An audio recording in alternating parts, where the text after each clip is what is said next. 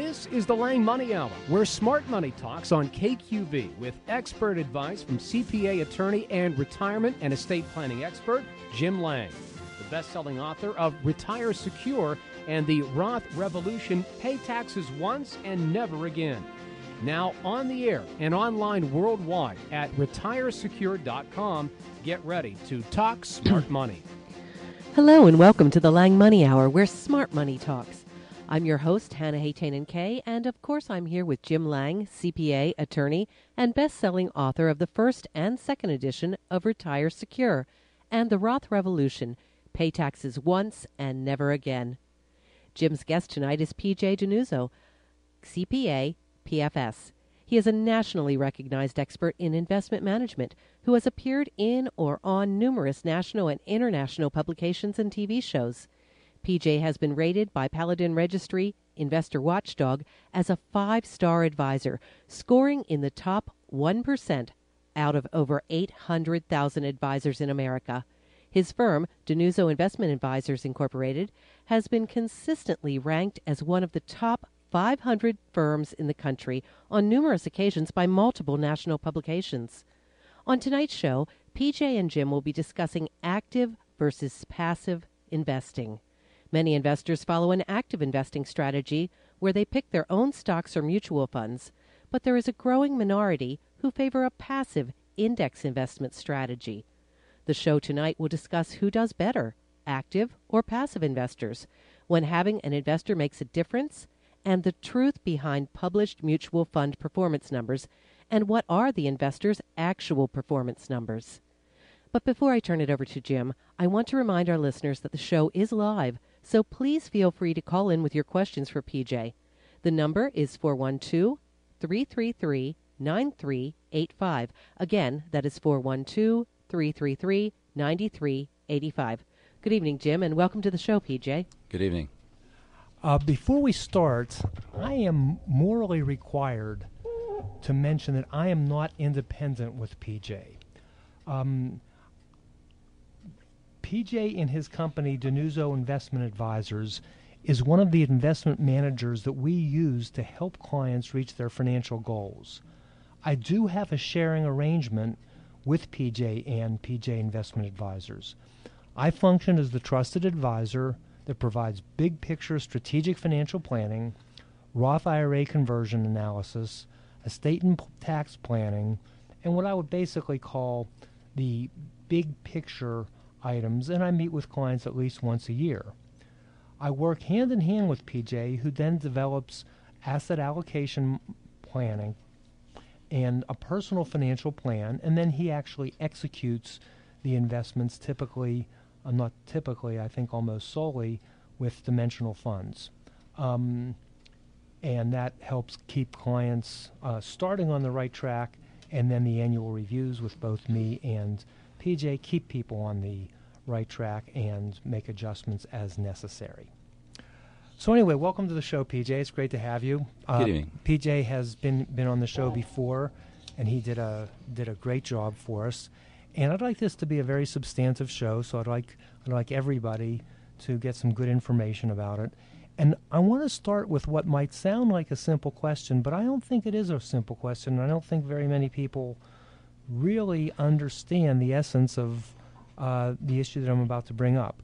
And before we get to the difference between a passive and an active money management strategy, let could we delve into the specifics of what a passive money manager does? So, let's say that you're working for the Vanguard S&P 500, and which is a passively managed fund. Does that mean he just sits on his butt and does nothing and it's passive?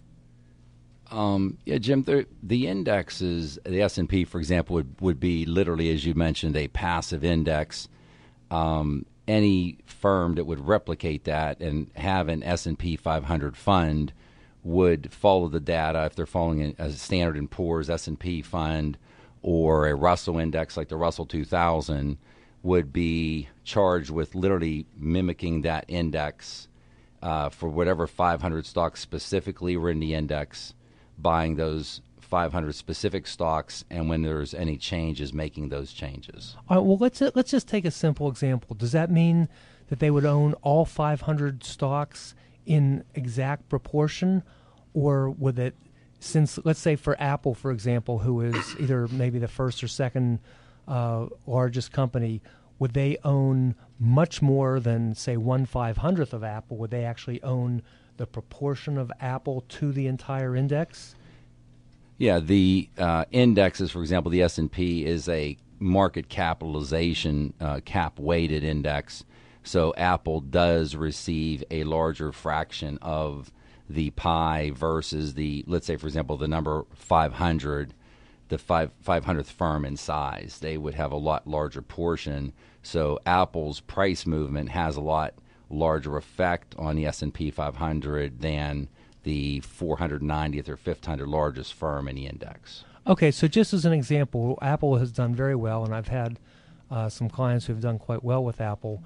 What would have happened is, and, and let's forget the times that it has gone down, but let's say in recent months when Apple has gone up, basically if you own the S&P 500, that means that you would have owned an ever increasing share of Apple. Is that correct? Yes, Apple. Uh, we don't buy any individual stocks, but Apple's had a very large run this year, and if a stock is larger and increasing, it, growing at a higher rate, it would represent a larger percentage of that index. Okay. All right. So so let's say that, that the goal then for an index advisor, he can't just sit on his butt. I was just being a little bit facetious there.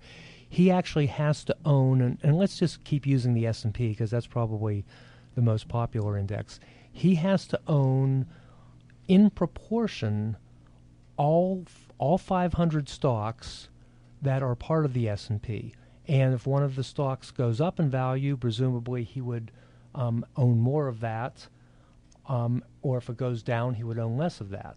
Yeah, basically, yes. All right. Now, some some of the stocks, let's say from number 450 or 400 and even 90 down, will occasionally go down. And then let's say stock number 506 will go up will he then, in effect, pair off the weaker ones or the ones that aren't doing as well? That, well, let's say 506 goes up by 10% and 498 goes down by 10%. So now what used to be number 506 is now higher. Will he then buy 506 in the index and make it part of the index and sell the weaker performing one that might be in the 490s? Well, in, in the index replication, the the manager following the S and P 500 index would would own. They would not make those value decisions. Those would be made by the company that has the rights, the the patent and the rights to that index. S and P, for example, or Russell would make that decision. So uh, well, well, let's even yeah. go go with the S and P. Um, the S and P, in effect, would be shedding stocks and buying stocks. Though, is that right? uh, ju- just per uh, Standard and Poor's rule set, it's just a it's just like a rote uh, mandatory fi- uh, finite listing of those 500 stocks, and that's what they would own until S and P came out and said we're going to reconstitute the index. We're making changes. We're dropping 10 stocks. We're adding 10 more. Then the managers would would make those adjustments at that time. All right. Now, if if you're working for with a personal account and let's say uh, whether, and I know that you work more with index funds, but but let's let's even assume that you were an individual stockbroker and you were trading individual stocks, and let's say you bought five or ten or twenty thousand or even a hundred thousand dollars or made a sale. The impact of that sale would not be all that significant to the market. In other words, this this one relatively small individual buy or sell is not going to have a huge impact on the price of the market. No. Will will it if the S and P or a, a, different passively managed index will they have an impact on the price and can they do that all in one day or do they have to announce ahead of time hey we plan to buy or we plan to sell yeah the on on a smaller cap uh, indexes the I had mentioned the Russell 2000. That's basically the S&P 500 of small cap stocks. It's the national benchmark. And since those are smaller capitalization stocks, whenever they're added and subtracted, there's some arbitrage uh, opportunities for uh, hedge fund type organizations, anyone uh, approaching from an arbitrage position that will bid up the price of, the, of those stocks, and there will be. Uh, that's one of the things that makes our small cap management strategy uh, stand out very well because of the reconstitution challenges. For example, with the small caps, with the large caps in the S and P, doesn't make quite as much difference because again, you're talking about you know behemoth uh, mega caps, very large stock, very large companies. Okay, is that trading advantage if you don't have to reconstitute per formula significant in the big scheme of things? Yeah, that, that that's a uh, a large piece of the puzzle. Uh, the only index that we replicate is just the S and P 500. So, for example, our average portfolio has 15 indexes in it. Uh, we'll have 11 stock uh, stock fund indexes and four bond fixed income indexes, and only one out of those 15 is just a, a standard index such as the S&P 500 because it is an excellent representation of U.S. large cap blend stocks. Okay, all right. So I hope that, that people get some idea that that means that a passive money manager actually has a very active role if he's trying to keep the the stocks in proportion and then having to shed and buy uh, when necessary. What what how is that different from an active money manager? What does an active money manager do? Well, an active money manager, or, or, or for that matter, an active investor, which is probably my guess is the majority of listeners here are active investors, even though they say, well, I just bought something and did nothing, and they don't consider themselves active investors. Yeah, the, the clearest um, the clearest example I think, Jim, to follow along with your um, example of the S and P 500 U.S. large cap stocks, there are managers. Most of your listeners have heard of Morningstar, the mutual fund rating agency, and if they were a U.S. large cap blend manager, which are hundreds, if not over a thousand, uh, of those large cap blend managers, that is basically their benchmark would be the S and P 500. So if someone wants to just think basically in uh, from in Pittsburghese that they're looking at this S and P 500 and saying uh, I have the ability to just buy 100 or 200 of these large stocks that are in the S and I know which ones to buy, and those will allow me to have a better performance than if I bought this entire basket of stocks. Okay, so let's let's say that, that I'm an active money manager, and that I study all the the charts and the graphs and all the information that is available, and let's assume that I don't have ins- inside information, and I'm going to try to outperform the S&P. Now, obviously, I have costs and I have to pass those costs on, so I'm going to have some type of management fee on top of uh, the uh, the investment results, or I should say, that takes away from the investment results.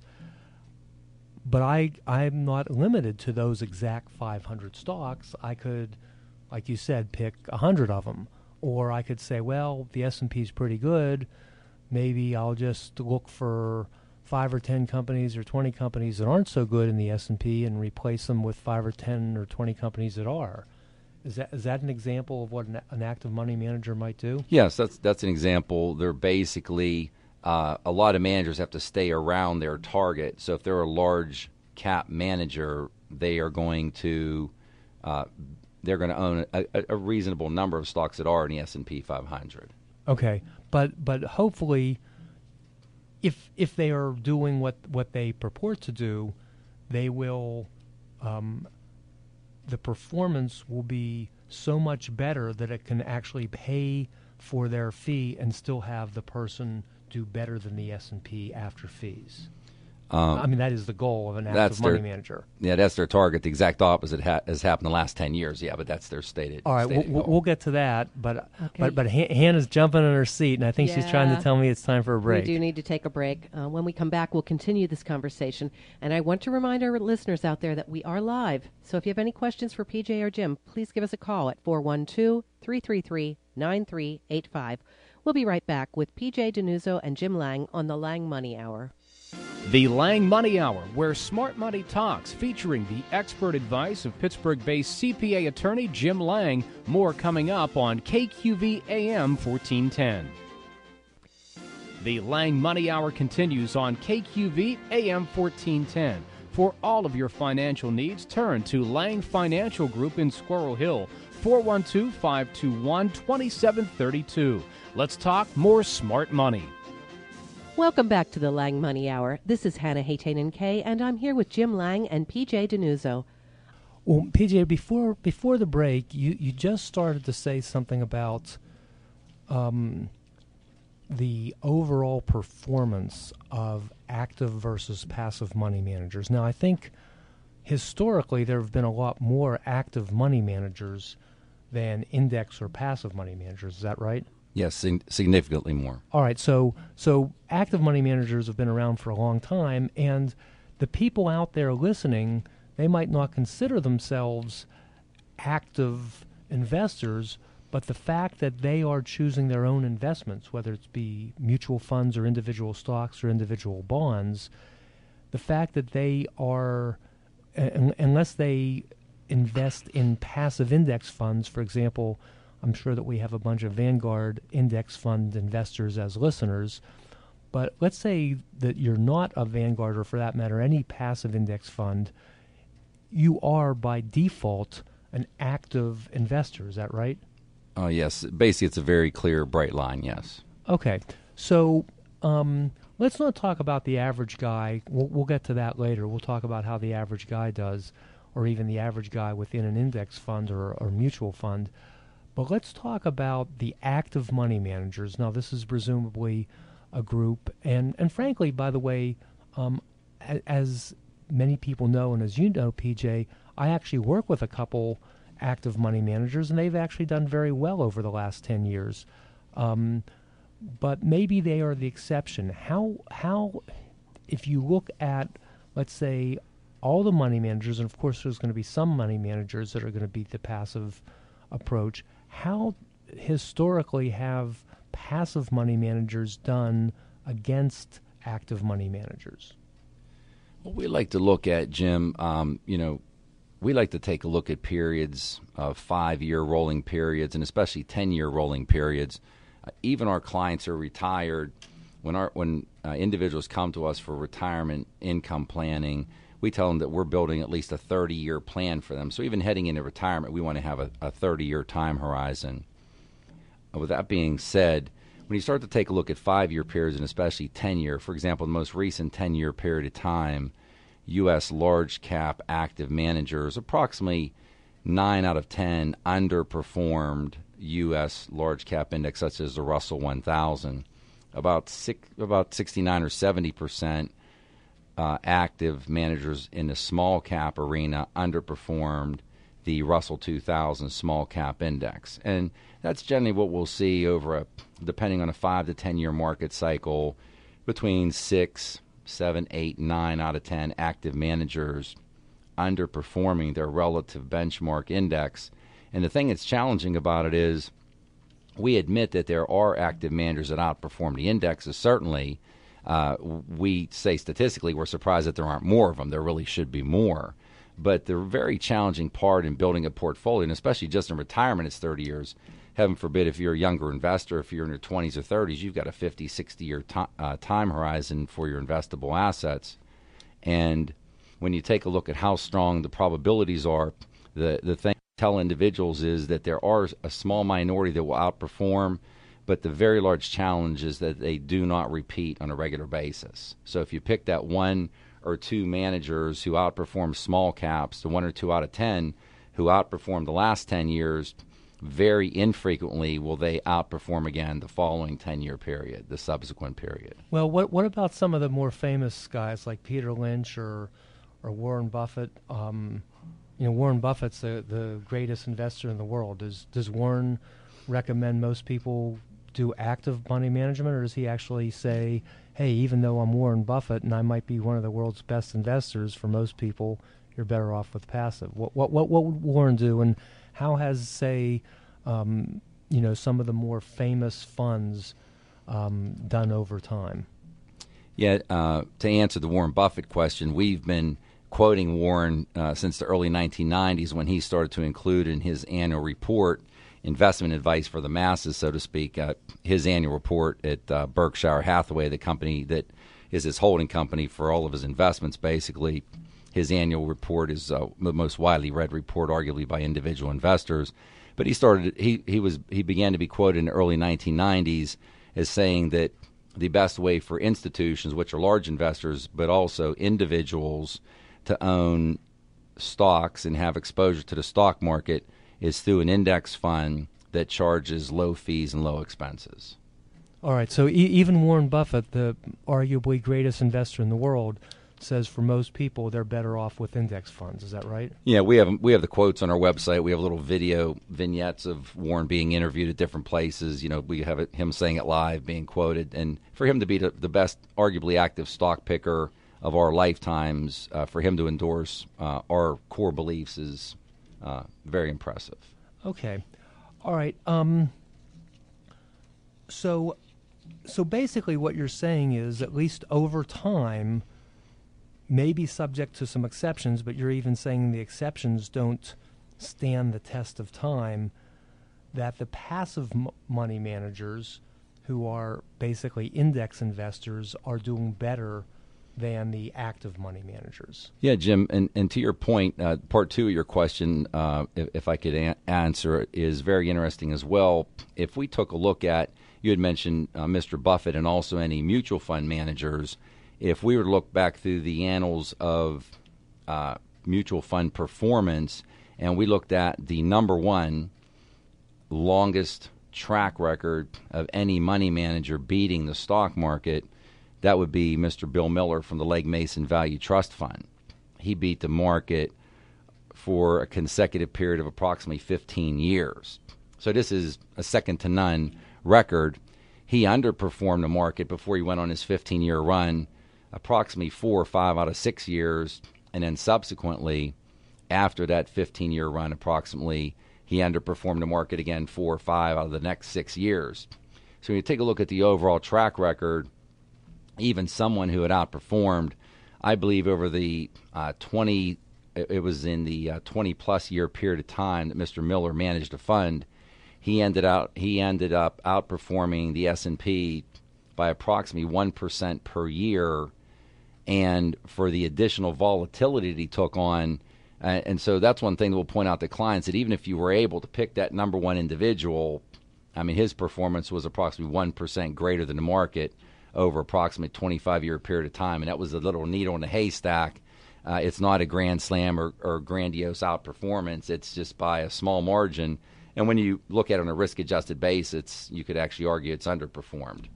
All right. Uh, what do you mean by risk adjusted basis? And, and is it safer um, in terms of risk to own a widely diversified set of index funds, or is it safer to just own mainly uh, large company stocks? Which I, I, I, have a lot of clients, um, you know, particularly uh, estate planning clients that are not investment clients that are like dyed in the wool blue chip investors, and that's that's what they like.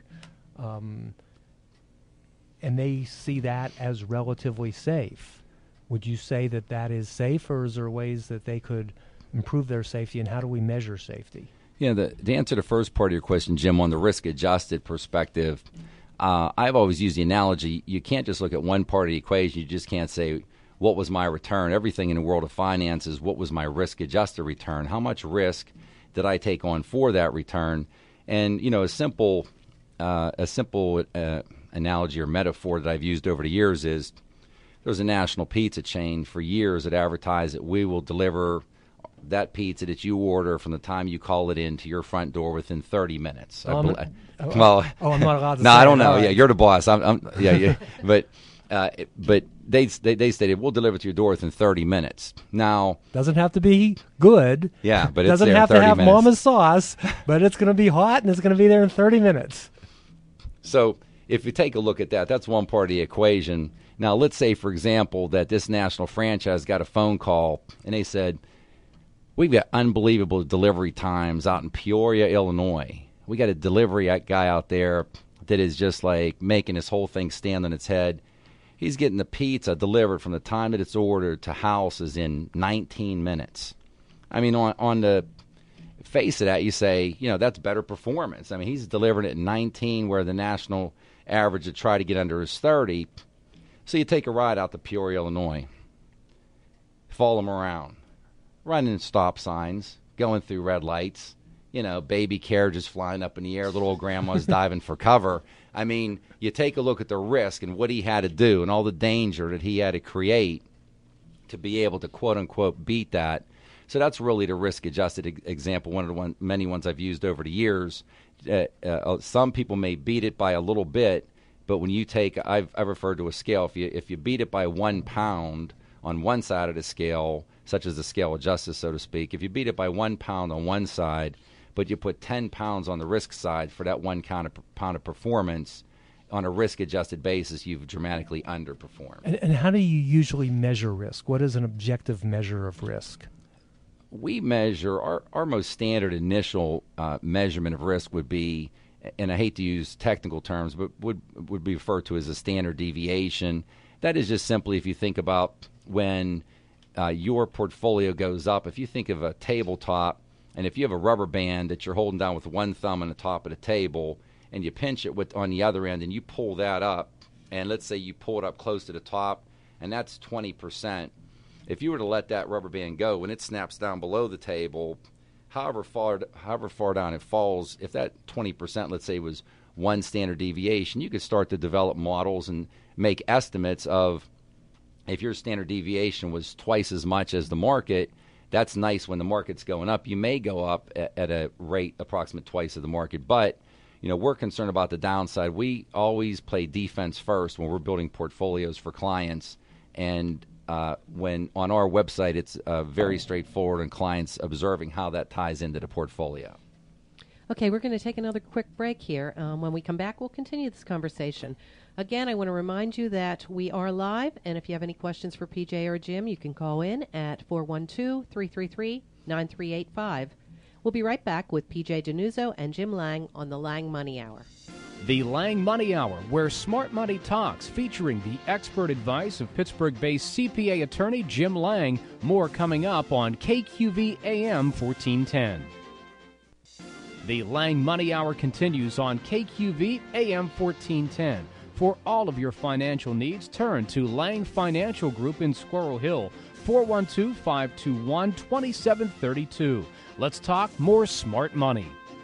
Hello there, and welcome back to the Lange Money Hour. This is Hannah Haytanen Kay, and I'm here with Jim Lange and PJ DiNuzzo. Gentlemen, let's get back to our interesting discussion about active versus, versus passive investing. And, and, and I actually want to change gears a little bit and talk about some of the differences between different types of advisors. And probably the issue of, uh, I don't think we're going to have time to get to the issue of whether it makes sense to actually have an advisor. Uh, maybe we will. But one of the things that I did want to talk about is the difference between a fiduciary advisor and one that is not a fiduciary and the different levels of care that is owed owed to clients. And I think that this is not a well understood area. In fact, we've actually had entire shows on this. And I, th- and I think it would be important for people to know what the difference is and whether you are a fiduciary advisor. Could you comment on the difference between a fiduciary advisor and somebody who's not perhaps a stockbroker or somebody who sells, um, well, I don't want to say anything disparaging about anybody, but let's say a fiduciary advisor versus someone who is not. Um, yes, Jim, there's a very clear divide. Uh, the minority of advisors in the United States operate, operate under a model which is uh, the model we operate under as a registered investment advisory firm. Uh, we're registered with the SEC in Washington, D.C. Uh, per our registration, we have a fiduciary responsibi- responsibility to our client versus the national standard, uh, which is a suitability standard. Um, we would claim, uh, and, and, as you said, you could devote a whole show to this topic. That as, a, as we did. yes, yes. uh, that, that, a fiduciary standard is is a much higher standard. Our standard is to act in a client's best interest, to avoid any and all conflicts of interest, and really basically to treat a client's investments as if we were investing for ourselves and for a close family me- member, for our mother or brother or children, to have that same degree of standard. Uh, a suitability, on the other hand, is just if something is would be quote unquote suitable for an in, for an individual. It could be a very aggressive investment. The individual could be 80 years old, but uh, it would be easy to meet a suitability standard to say, well, that was suitable. It's a lot lower standard than a fiduciary standard. All right, and, and, and just in the news recently, and I don't want to repeat the name of the firm, but somebody who had resigned from the firm had had kind of written an open letter saying that that the advisors of the firm were not acting in the best interest of the client. And if I understand what you're saying, is that you not only have a moral. By the way, I know you to be a a, a good, righteous uh, man, and I mean that in, the in the best way. Um, but even if you were not, that you would actually not only have a moral but a legal, legal obligation. yes. Yeah, and, and by the way, that is that is the same for me. So if we tell you, if we make a recommendation for an investment, or in my case, sometimes an estate plan or something else, I'm not only morally required to say what I believe is in your best interest, I'm actually legally required to. And if I don't, I, I can be called to the carpet on that. Um, so you talked a little bit about index funds, and and we used the example of S and P 500, and I also mentioned Vanguard because Vanguard is probably the most famous set of index funds. And I do have a number of, let's call it do-it-yourself in- investors who actually do u- utilize uh, Vanguard as uh, a choice of index funds. Um, and I know, for example, in your professional history, that you have at one time worked with Vanguard funds. Um, Okay. but but now you do not. Is that right? Now you work with a set of funds called dimensional funds. Um, yes, dimensional DFA. Um, when I started our practice, when I uh, launched our practice in 1989, initially the best indexes that I had available were Vanguard funds, and then subsequent to that, in the early 1990s, dimensional, which also goes by DFA, uh, DFA funds, which are institutional mutual funds, uh, we made the grade, so to speak, and were allowed in the door. We were one of the first 100 uh, DFA advisors approved in the United States, and since then, we've been building uh, portfolios utilizing all the DFA index funds. All right, so DFA is an index fund. Now, how would now I think that you that you mentioned that, for example, before that the DFA had a a small cap fund that had a that had different criteria than let's say the Russell 2000. How how would how would you construct or what is the difference between a DFA fund and a comparable index fund? Yes, the um, just a, a real brief um, ex- genealogy uh, example uh, examination rather would be in store, and I'll make it as brief as possible. The the research for all the indexing for efficient market theory, primarily, if we could look at one uh, point at the epicenter in the United States, would be at the University of Chicago Graduate Business School. There was a lot of research performed in the 1950s and 1960s, and in the 1960s, it became obvious, at least to Professor Fama, who has taught at the Graduate Business School for 30, I think going on 40 some years, that the market was highly efficient, not perfect, but highly efficient. So the indexes, uh, the individuals who founded DFA, Dimensional Fund Advisors, were all out of the University of Chicago. They've had a couple, anywhere from two to three Nobel Prize winners in their board of directors pretty much since day one. So one of the questions we get asked the most often is, you know, how are these indexes doing better than Vanguard, or how are they outperforming on a total perform- total portfolio basis?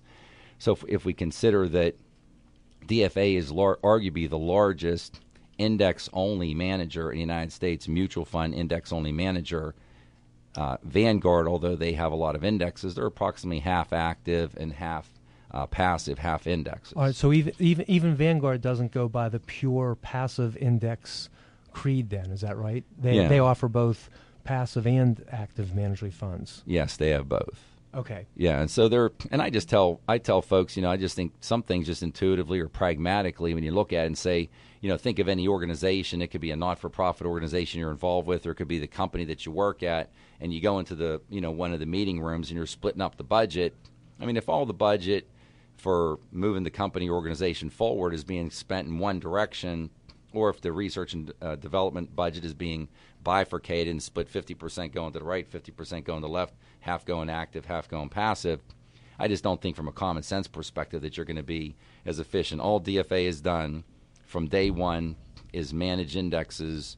Uh, they have indexes covering the planet Earth, accessing all the areas that you would arguably want to have access to. Okay, and and and you mentioned that there's some pretty bright guys on the board and doing this.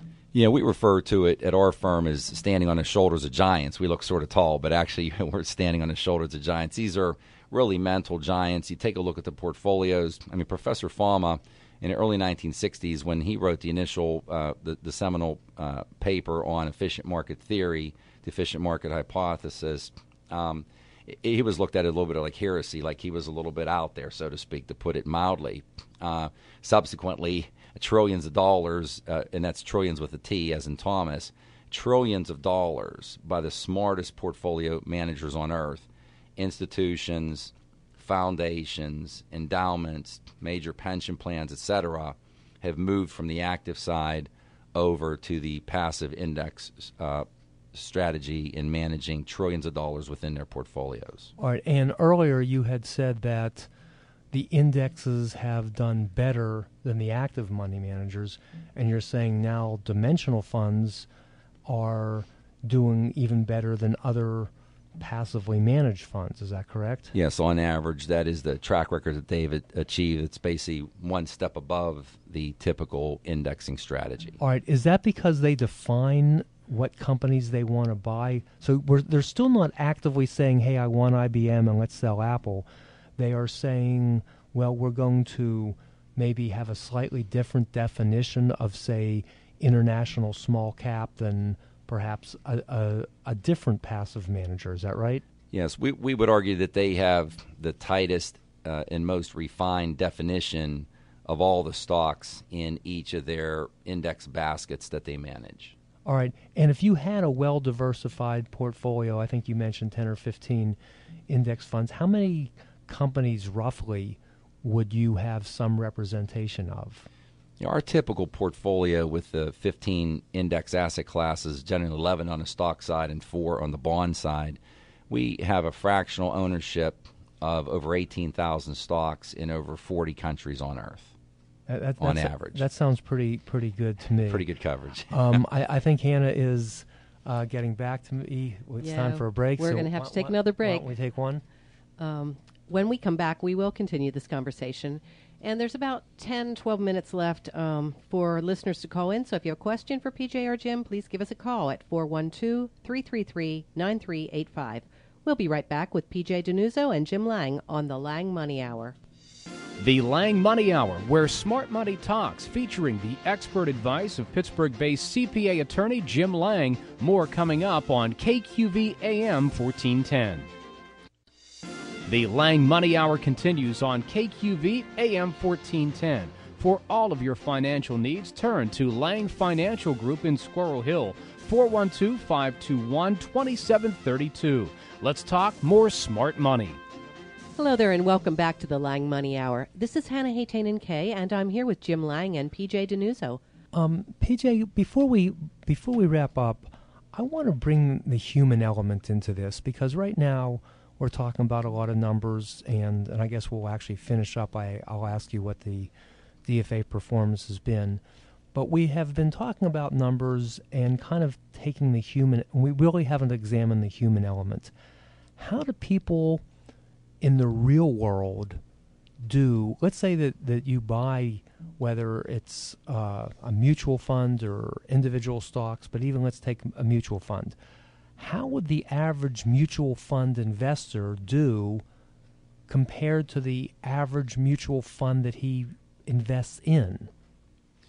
Uh, yes jim that's um, uh, to the credit of a company uh, by the name of dalbar d-a-l-b-a-r out of boston uh, that's the exact type of research that they do is tracking individuals from when they purchased a mutual fund to when they sold it. Uh, before they started doing the research, most people just assumed that if you owned a mutual fund and it did 10% a year, that everybody did 10% who owned the fund. But lo and behold, uh, Dalbar's research over the last 20 years indicates that the average individual who owns uh, has owned the average stock mutual fund in the United States has only done, I believe it's in the low 40s, uh, 41, 42 percent of the return of that fund is what they've actually achieved. So, in in layman's terms, if that mutual fund returned 10 percent, their return was approximately 4.2 percent. So, uh, behavioral science and the emotions of investing causes the average individual to dramatically underperform. Is, is that because people, in effect, get nervous when the market is low and they sell when it's low, and they get euphoric when the market's high, and that's when they go in? So they basically buy high and sell low? Yes, they basically do the exact opposite of what you'd like to. And surprisingly, this happens over and over. It's just not all, well, you know, you can point back to 2001 and 02 or even 2008 and 2009 uh, but even in other periods, when there's other cycles going on, uh, individuals will get out of a fund. Uh, it may go down 10% in January, February, then that fund recovers and it ends up the year up 10 or 15%. But that individual actually lost 10% because they sold their position after the first couple months of the year. Uh, basically, individuals uh, consistently come to the party late and leave the party early. And as you just mentioned a moment ago, tend to buy when the market's high and they sell when the market's low over and over. And I assume that that would be an argument in favor of having a money manager. Yes, that would be in favor of having a money manager. A lot of times, the way that I explain it, because people sometimes you refer to as, you know, we refer to ourselves as wealth managers. You hear people talk about financial advisors. I simply refer to it as having a financial coach, literally just having a coach. And most of my clients, whether they've tried to uh, started to learn they're trying to learn the guitar or the saxophone or taking singing lessons they're working out at the gym. Most individuals will find that they do better with a professional coach in the area that they're trying to improve. Okay and let, let, let, let's let's get down to the bottom line. The bottom line ultimately is how has if, if, if people are interested and, and actually before before I wrap up I should uh, also um, ask you for the name of your company and your contact information in the event that people were interested in talking with you. Yeah, our contact uh, our contact information is DiNuzzo Investment Advisors. Uh, our home office. And, and how do you spell DiNuzzo? Okay, yeah, DiNuzzo's uh, D I capital N as in Navajo U Z as in zebra, Z as in zebra, O, DiNuzzo. Okay. And then the easiest way is just our website is just dinuzzo.com. Uh, actually, I, will mention also, Jim, we're in the process of changing our name since we've grown into the largest pure indexing manager. Uh, we build more all indexed mutual fund managed portfolios of anybody else in Pittsburgh we're actually in the process of changing our name to DiNuzzo Index Advisors Inc. So it's going to be oh, a lot I, easier. I, I, didn't even know. That. Yeah, that that's hot off the press. Yeah, we just we just were on the phone with the SEC today with the paperwork. So yeah, so DiNuzzo it will be soon be DiNuzzo Index Advisor. But if you just go to dinuzzo.com, you'll be able to take a look at a lot of the items that Jim was talking about this evening from the portfolios because it's really tough talking about numbers on the air, but the uh, portfolios and performance, and then also we post a lot of articles on here. Uh, individuals are interested to find a lot of uh, quotes from National uh, Wall Street Journal, Kiplinger's Money Magazine, etc., talking favorably about strategic asset allocation and, and, indexing. And what is your telephone number in the event somebody who just wanted sure, to phone, give you a call? Yeah, phone number to toll free line is 877 728 6564. One more time, please. 877 728 6564. And if anyone would call, if they could please uh, let us know that they did hear us on the Jim Lange Money Hour. I, I, appreciate that, and I have to uh, repeat what I said at the beginning, which is I am literally morally required to mention that I am not independent to PJ, that um, PJ and I do work together, um, and if you come uh, to PJ through me, that we have a fee sharing agreement, and that I trust I function as a trusted advisor that provides big picture strategic advice, uh, Roth IRA conversion analysis, estate and tax planning, and then PJ does the asset allocation through uh, dimensional funds that we had mentioned and uh, make sure that clients stick, stay on track. And then, with about two minutes left, PJ, can you tell us what the big drum roll is, which is okay, how has DFA done against some other benchmark, let's say over a 10 year period? And this is this this by the way is after subtracting our fees, fees and right? And if, and if and if people saw us together, that would be the same fee. So Yes. we're we're splitting one fee. It's not like we're adding one fee on top. It doesn't cost a penny more now. Um, for example, uh, Jim, our 100% stock portfolio over the last decade of the all uh, DFA index has done uh, about 6.8%. The S&P 500 is a little bit over 2.9. We would not generally project that much outperformance, but it has averaged from 1 to 2% or above over the last 20, 30, 40, 50 years. Well, and and that's it has outperformed after paying your fee. Yes, net of all fees and expenses. Well, that sounds pretty impressive. Okay, I just want to really thank you, PJ, for being with us tonight and offering your insights. And I also want to thank our listeners for joining us for another Lange Money Hour, where smart money talks. Uh, If you want to reach PJ, again, his number is 877 728 6564.